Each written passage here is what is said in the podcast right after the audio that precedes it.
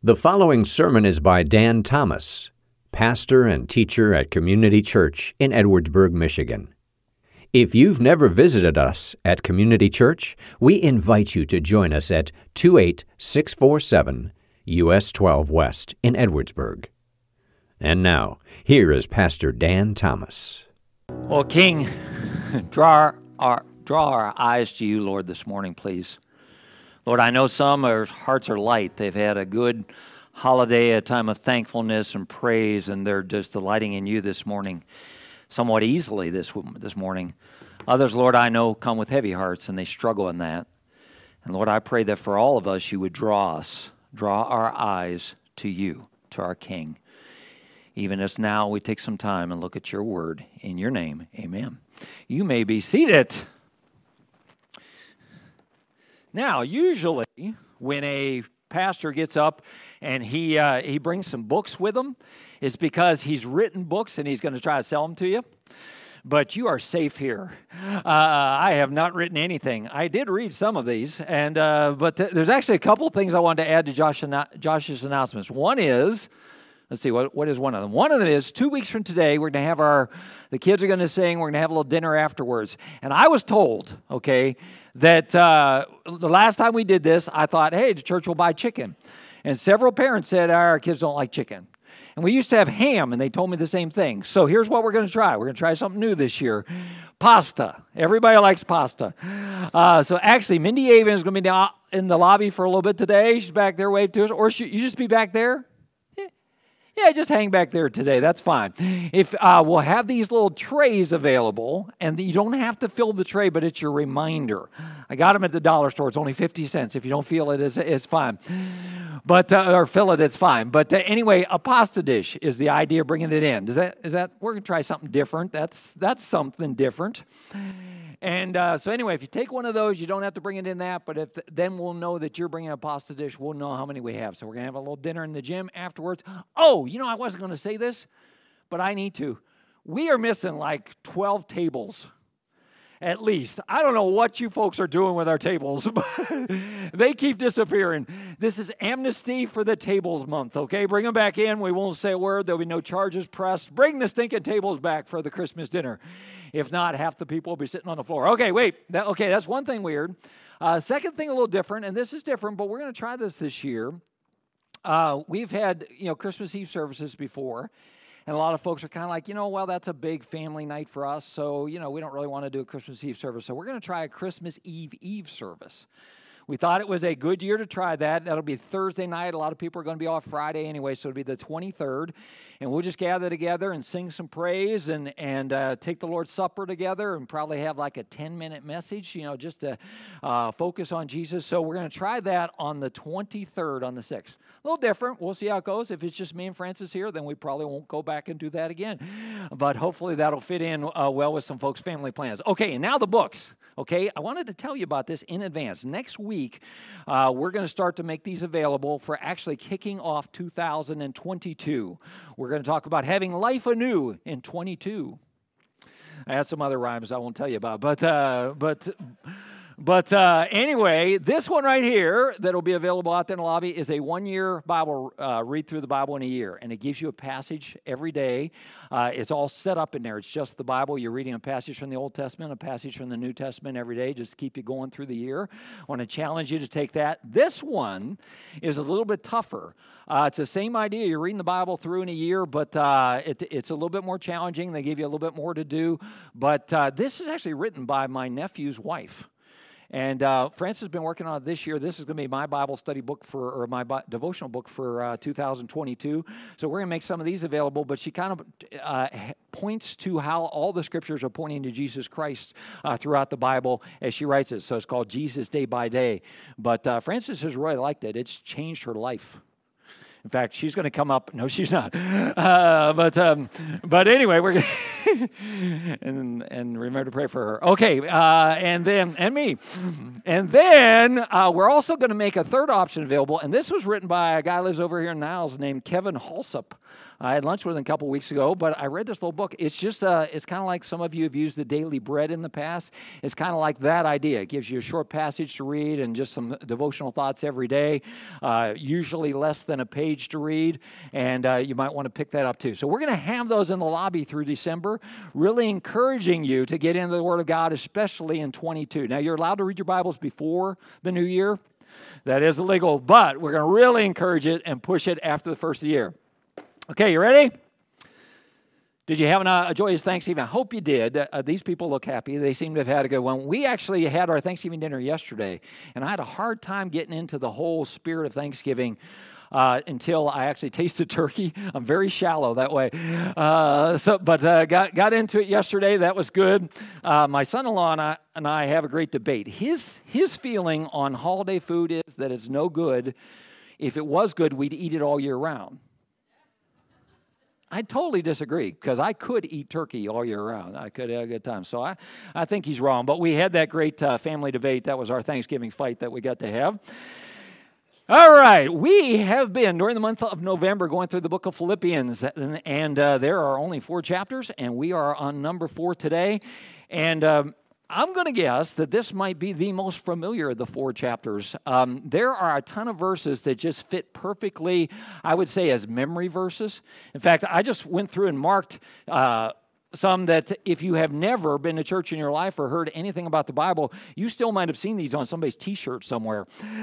Verse number 4 of chapter 4, rejoice in the Lord always, and again I say... There you go. You're all over this. And verse number 7, and the peace of God which surpasses all understanding will guard your hearts and minds in Christ Jesus.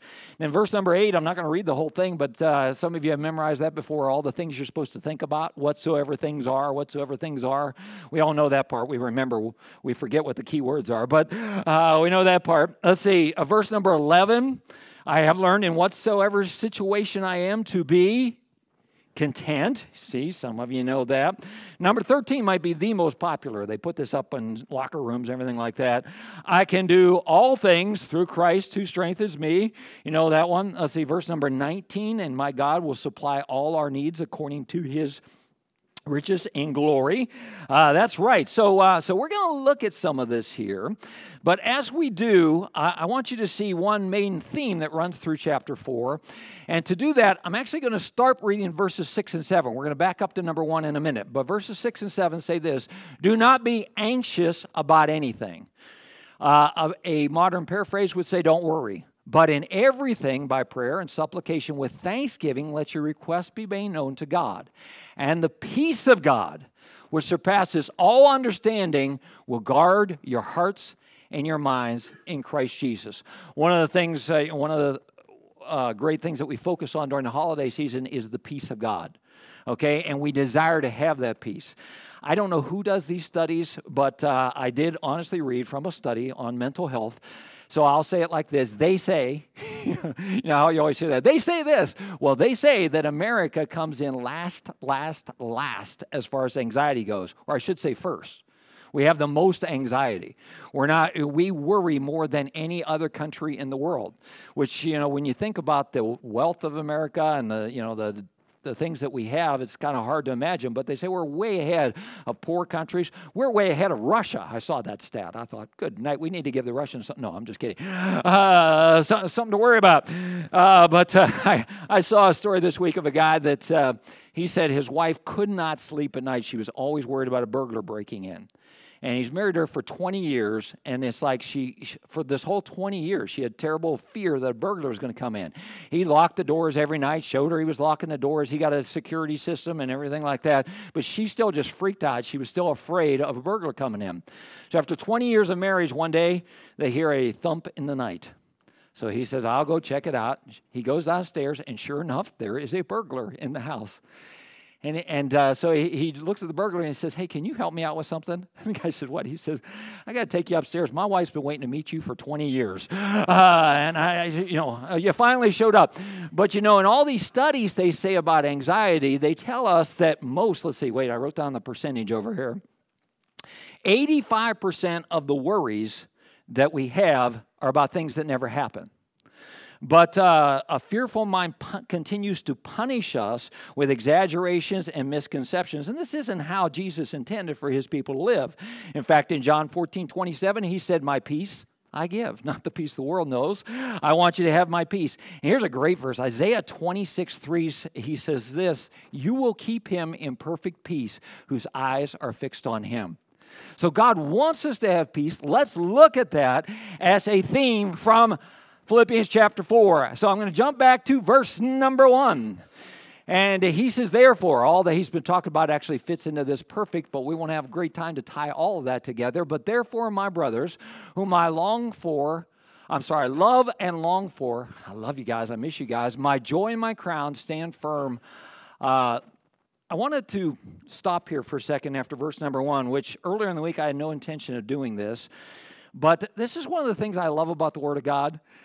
Okay, please don't take this as bragging. You know that I do not consider myself a Bible scholar or anything like that, but I have had the opportunity to teach the Bible for a lot of years, and actually this Read Through the Bible program was something I did back as a teenager, so I'm familiar, and I told you the book that I'm most familiar with is the book of Philippians. I've read that a bunch of times, and yet this verse had never really jumped out to me. I know, lights flickered, didn't they? I see eyeballs going like, what was that?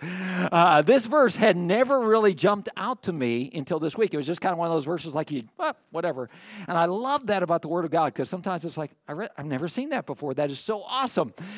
But as I read this, I had a text on my phone from a friend who had some work, and he said, hey, could you come? He texted me Monday afternoon. He said, could you come down this week and help a little bit? Do you have the time? And my first response was, no way. I don't have time. It's a busy week. It's a short week, and that's not going to happen. But I got thinking about this. This friend of mine, when Frances and I were first married, we lived in McKinley Terrace, which is a little neighborhood in South Bend. The houses, we had like 950 square feet. They were our neighbors. The houses are packed together. They became our good friends. We started inviting them to different things at church. One New Year's, they had a New Year's resolution. They were going to go to church, and they said, hey, we know those people from that church. They showed up at church. Within a couple of weeks, these folks came to know the Lord Jesus Christ, and we watched them grow, and eventually Matt became the head elder of church and everything like that, and I thought of this verse that I just read, that these are the folks that are my joy and my crown. I was talking to Josh this week, too. He was so excited last week. That was his first baptism, and he brought her back up alive, so we were it was a success with Zoe, but also about that, I just thought how awesome that is, because I watched him be so excited about this.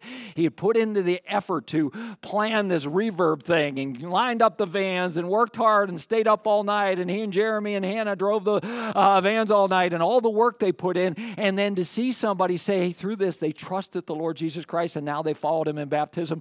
I could just tell, man, he was jumping out of his skin. But I thought about this. Paul's looking at them and saying, man, you're like my little children. I love you guys. I love you. Sorry, that was a side. I just got excited about that in the middle of the week. Just to say there's nothing that brings more joy than having folks that you get to shepherd and help towards the Lord Jesus Christ and in the Lord Jesus Christ. There's nothing that can bring you any more joy. Okay, that was a sermon right there, wasn't it? You want to go home? No, you can't yet. Okay, now, then he goes on, verse number 2, and he says, I entreat Euodia, little wonder why that name hasn't caught on, and I entreat Syntyche. These are actually good women, but we don't know a whole lot of people. I shouldn't have said that. Somebody here might have their kid named that. To agree in the Lord. He says, I entreat, and notice he says each one separately. He says, I want to talk to you, Euodia, and Syntyche, I want to talk to you. I want you to agree in the Lord.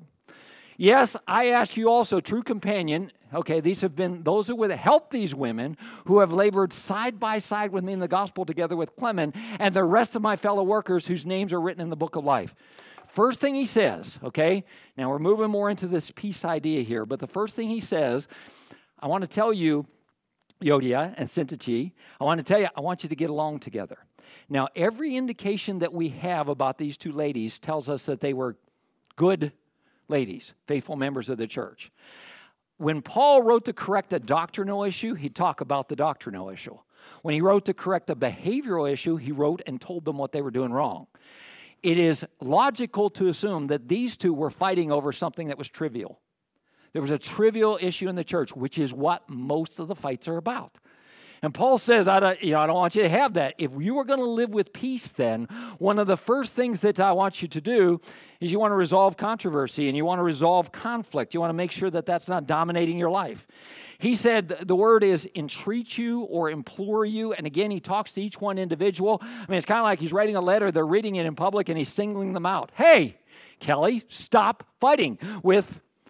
I don't know, who can I have you fight? Francis. Well, that's my wife. It's kind of, he singled her out. I mean, he singled these two out, and he says, hey, let's figure out how to, and he explains why. Even though these are faithful people, by the way, faithful people fight. They do. We're all flawed, and we mess up. We read the story in Acts chapter 15 about Paul and Barnabas couldn't get along before the second missionary journey. Okay, faithful people, good people, sometimes has disagreements. Well, Paul says, let's put this in perspective here. And in what he wrote to them, he took this social issue and he really turned it into a spiritual issue. Because, in writing to him there, he says, hey, basically, these are my fellow workers. And he just says this, he says, their names are written in the book of life. These are fellow believers.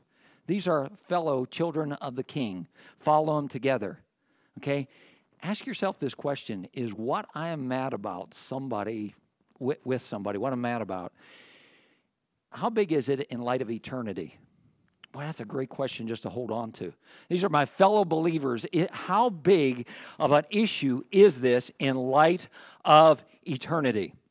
Because is it worth me fighting with somebody whose name is written in the Lamb's Book of Life? Is it worth it? Okay, and ask yourself that. And that's the first thing Paul says. Hey, if you're going to walk in peace, you want to resolve controversy. Now, let's go on to the next verse. Verse number 4, he jumps in and he says, so rejoice in the Lord always. And again, I say rejoice. He repeats this for emphasis. Rejoice, I'm telling you this. Let your reasonableness be known to everyone. The Lord is at hand. Again, notice at the end here, he's turning this into a very spiritual issue. He says, the Lord is at hand. He is there. We are living our life in front of him. And he says, here's what I want you to do. I want you to rejoice. And I'm going to say it again. I want you to rejoice. So if God is saying it like a command, then we can know this, that it is a choice that we're making, okay? Let me give you just a couple quotes about this joy idea, moving forward. It is not a sensation, it is a decision. And here's a great definition for it. Let's go ahead and just talk about that whole idea of a second point here. We want to rejoice often. But a great definition, they said joy is the decision to react to life by faith. Here's another one. It is a supernatural delight in God and his plan. And the writer of Proverbs in chapter 15 tells us that if we have a merry heart, if we choose to walk in joy, it's like having a continual feast. That last verse that we read, verse number 7, he says, walk in a sweet reasonableness would be a great translation of that. It just uses reasonable, but in a sweet reasonableness, unlike the world, which Jesus described them as the love of many will grow cold, we can walk differently because the Lord is at hand. It is a spiritual issue. So the first two things, if we're going to have peace, he says, number one, if you resolve controversy, don't live with stupid things that you don't need to fight about. Again, I know that there are some things worth fighting about, but if you'd ask yourself that question, in light of eternity, is this worth holding this against somebody? And the second thing is to just choose joy. Choose to respond to life in faith. Again, having nothing to do with our circumstances. Okay, let's go on and read the verses we started with. So Paul said, do not be anxious about anything, but in everything, by prayer, supplication, thanksgiving, let your requests be made known to God. Do not be anxious about anything. The word anxious there, when you dig into the meaning behind it, it comes from the words in Greek that mean a divided mind. And he says, don't have a divided mind, but instead. And what God does here is he redirects our thinking. And folks, this is the secret to so many different things. In other words, I don't want to tell myself I need to stop, just stop this behavior. I want to always replace it. And the cure that God gives is to redirect our thinking. And where does he redirect our thinking? Into prayer and supplication and thanksgiving and letting your requests be made known to God. So the first thing is the idea of prayer. If you look up that word that is translated prayer here, it is often translated worship. Now, I'm going to talk to you weird for a second, just kind of a personal conversation. I thought of this, and I'm very excited about this. I'm sometimes, you know, most of the quotes I give you are somebody else's, and I think, oh, that's good. But this one, I was pretty excited about this statement, and some of you are going to think it's pretty weird. But the cure, are you ready for this? The cure for a heart laid low is hands held high. Okay. Ooh. What in the world does that mean? Okay. Now, here's the thing I have found, and I don't know. I know this isn't being a good pastor. A good pastor should sit here and kind of evaluate the church service and say, hey, this could be better or anything like that. But I don't do that at all during the worship time. Do you know what I do during the worship time? I worship. It really, I have, you know, I get kind of anxious about being up here. I struggle with worry and everything like that. And what I need to do is just look and say, look to God. And totally focus on that. Not worry about who's here, who isn't, you know, how I'm going to mess up the sermon today or anything like that. I just want to focus on God. And I want to tell you, okay, just from personal testimony. Now, listen, this is not an exhortation. You must raise your hands when you come to church. I realize that some of you, that would just freak you out. I can't raise my hands in praise. I understand that many of us come from a culture where that's a little awkward.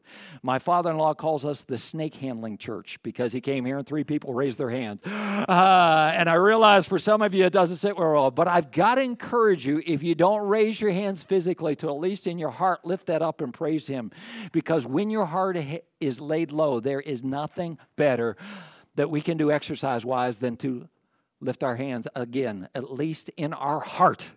At least in our heart. I should say, I came from a culture where raising your hand in church was a no-no. I mean, you know, it's just kind of, what's he doing? Is everything all right? Make sure you use your deodorant. And the church started to change a little bit, and I was sitting there, and I was still very uncomfortable with it. And one day, I mean, we were praising the Lord, singing some song, and I thought, that is so good. The worship director's wife is a friend of mine. She's sitting in front of me, and I said, man, that was so good, I almost raised my hands. And she was a good enough friend that she could be sarcastic with me. She turned around and said, well, it's a good thing you didn't listen to the Holy Spirit there. And I thought, yeah, she might have a point. And again, I am not saying, hey, I want us all to do that every time we pray. I'm not saying that at all. I'm not suggesting that. But I'm just saying, you know, hey, I am suggesting this. If you've never done that in church, then don't do it in church. But when you go home, sometime when you're laid low, put a worship song on, a favorite song of yours, a hymn that you love, and sing it and raise your hands. Tell me you don't feel better. Okay, tell me honestly, if you don't just, hey, I've got to praise him, I've got to exalt him, everything like that. Okay, now if you think I've gone crazy with that, that's okay. I can live with that. But I do just want to encourage you to make that. The first thing he says is in prayer, and the word really there is just worship. It's just turning our attention. It's just focusing on him. It's just having our eyes drawn towards God. And he said, when this happens, the peace of God will surpass all understanding. It will guard your hearts and your minds in Christ Jesus. Now, I want to go back to our verse here in a second. But what we're talking about in these four things is rejecting anxiety. And we're going to replace them, first of all, with prayer or worship. Secondly, he uses the word supplications, which are strong pleas or cries to God. And the third thing that he says is thanksgiving. Thanksgiving for what is going on in my life, whether good or bad. I'm thankful for it because the trials of my life are the tools that God is going to use. So I am worshiping him, okay? I'm crying out to him. I am thanking him. And the last thing he says is make your requests known to God, okay? Tell him what is on your heart. You go into a restaurant, they come up and they say, what would you like? You seldomly say, well, I have a general need for food. So you surprise me with whatever you want. You tell them what you want. And, you know, we were talking about this a couple weeks ago with a friend, that idea of sometimes you think, hey, you know what? you know, what good does it do to pray? God knows what is best anyway. But God tells us, God implores us here to make our requests known unto Him. Let's tell Him what it is that we want. So that's why I do it. You know, I want to tell Him, you know, what is on my heart and share with Him in that way. And what God says will happen as a result of that is, let me go back to that verse, the last one, and the peace of God, which passes understanding, will guard your heart. It will mount a guard around your heart. Oh, what peace we often forfeit. Oh, what needless pain we bear, all because we do not carry everything to God in prayer. And that so often is the story, that if we would follow His instruction here, look to God in worship, look to God in thanksgiving, look to God in request, and just plain look to God. Again, whether your hands are in the air or whether you're sitting on your hands, but in your heart your hands are in the air, look to Him and allow Him to lift those burdens. And God says the peace of God, which surpasses understanding, will put a guard around your heart. Now I'm going to go ahead and read a little bit more in our chapter here. Again, a verse you might be familiar with. We use this verse a lot of times if somebody is struggling with their mind and their thinking. Finally, brothers, whatsoever is true, whatsoever is honorable, whatsoever is just, whatever is pure, whatever is lovely, whatever is commendable, if there's any excellence, if there's anything worthy of praise, think on these things. Some of you may have heard that verse before, in particular with men that struggle with thought life. You say, well, memorize this verse and think on these things. Again, you're replacing. But as we look at the context of what is said here, Paul is talking about this peace. And he says the key to peace is what you're thinking about right here. I know I have said things like this a number of times recently, but I feel like I need to keep saying this and remind you. Okay, let me illustrate it first. I used to be in charge of a concession stand at school, you know, where we'd sell stuff during the basketball games and everything like that to make money for a senior trip, all right? So I'd go out and I'd buy the candy and the chips and everything like that. One day there was a mother who, I can still visualize this because she was a close talker. Some of you know that idea. And she put her face right here and she was so mad at me. She said, you know that there is not one healthy thing in that concession stand for my kids to buy. Couldn't you at least buy a piece of fruit or something? And she was so mad at me. And truth of the matter is, I had tried fruit. It rotted. Real simple. Everybody bought all the other stuff. And so I told her that. I said, I did buy fruit. I said, nobody bought it. And she said, so you're all about money and you don't care about kids' health. And she kind of had me there because I had nothing to say. Because my job was to raise money for the seniors and buying fruit wasn't doing it. So I was buying candy and stuff like that again. She had me pretty much dead to rights on that statement. She was right. But if you think about it, you're going to offer what sells. And this is the thing I keep saying, but I see this and I feel like I need to keep saying it. In the news, fear sells. I didn't say in the left-wing news or in the right-wing news. I said in the news, fear sells. Now, they might be selling something different to be afraid about, but they are still bombarding you with, hey, here's something to be afraid about. Here's something to get worked up about. Here's something, to lose sleep over. If you want to have peace, and this is why I want to, get people in the Word of God and in His truth. And this is why I think it's so important that we gather and we focus on praising and, focus on Him and get, the words of truth in our song. That last song we sang was Psalm 90. Look that one up, and just singing the words of God in our life. So beautiful that we can do that we're focusing on and thinking about truth. Remember, God gives peace to those whose mind is fixed on Him. Let's go on, verse number 9. And whatever you have learned and received and heard and seen in me, practice these things, and the God of peace will be with you. And then he goes on. He says, I rejoice in the Lord greatly that now at length you have come and revived your concern for me, and you were indeed concerned for me, but you had no opportunity. He's talking about them showing their love for Him, I think, in offerings and things like that. Not that I am speaking of being in need.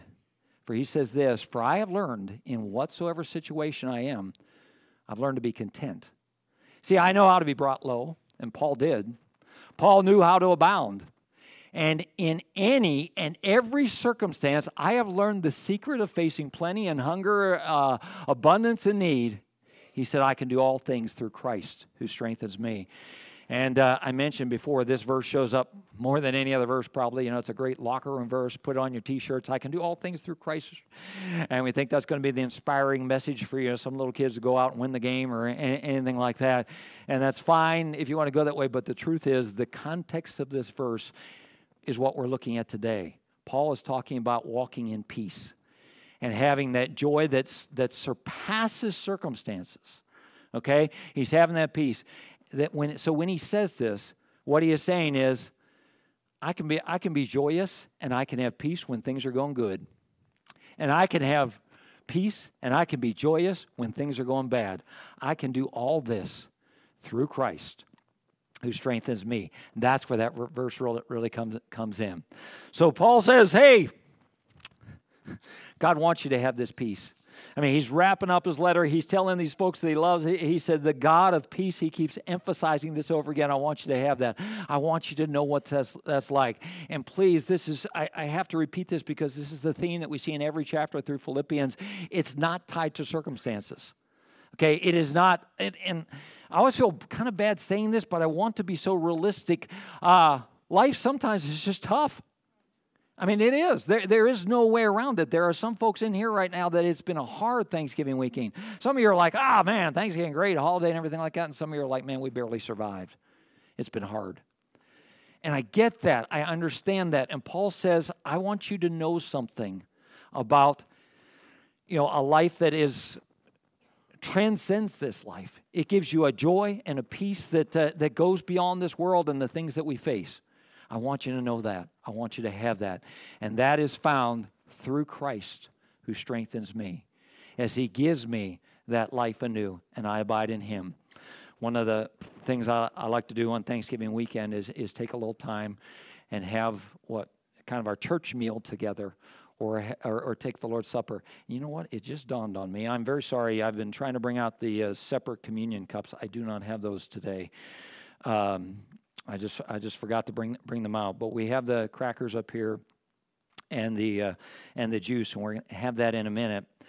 I mentioned last week when we got to baptize some folks that there are really two things that we do around here that we call ordinances of the church. One is the baptism, that folks follow the Lord in baptism and testify of their new life in him. The other thing that we do, because God commanded it, is he said, as often as you do this, get in together, I want you to remember me. I want you to remember the sacrifice that I paid for you. So when we do the Lord's Supper, the most important thing about this is it is not.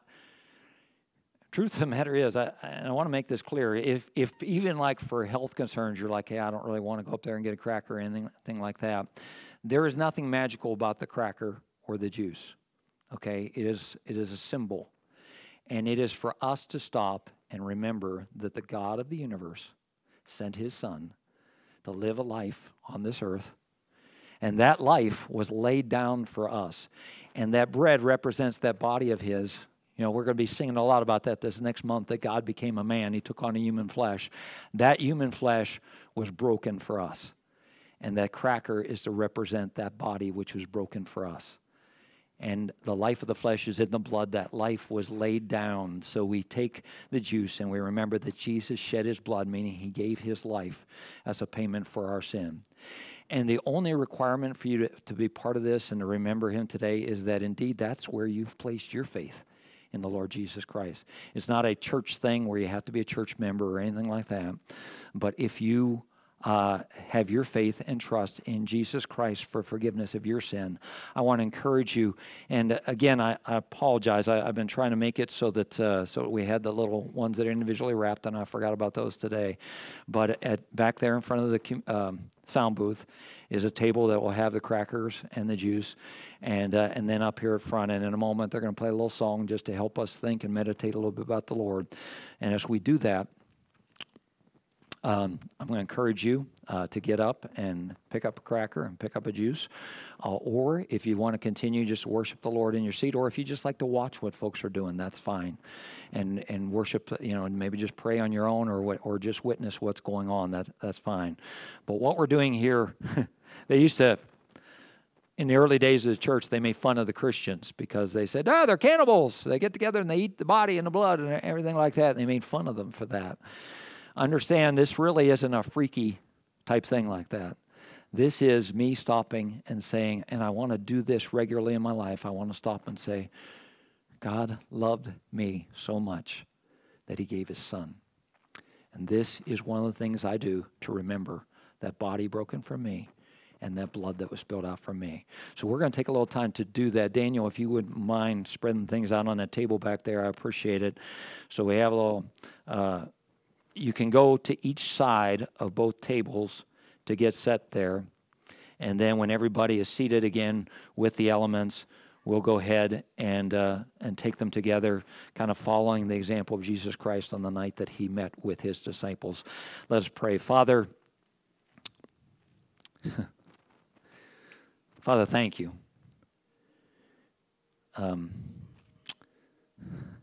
Thank you for giving purpose to life. Thank you for giving hope to life that is beyond this world. May we remember for a few minutes here how that was accomplished in the giving of your life for us. In Jesus' name I pray. Amen. Our Father, I guess this is kind of our Thanksgiving weekend coming to an end. Lord, I pray that this kind of serves the purpose of summarizing our thankfulness or focusing on the thing for which we are most thankful, I guess I would say. And that is the God who loved us, the God who gave himself for us. Lord, may our lives reflect that thankfulness as we go forth from here until we gather again, probably in celebrating your birth here on earth and that coming in the flesh. And we take the Lord's Supper again together. Lord, I pray that we'll understand a little bit more about the peace that you want us to have and that we'll find it because we are looking to and leaning on you. I pray in Jesus' name. Amen. Amen. You've been listening to Pastor Dan Thomas of Community Church in Edwardsburg. For more information about the church, you can visit our website, edwardsburg.church. You may also contact the church via email, info@edwardsburg.church, or call us at 269-663-2648. Thank you for listening.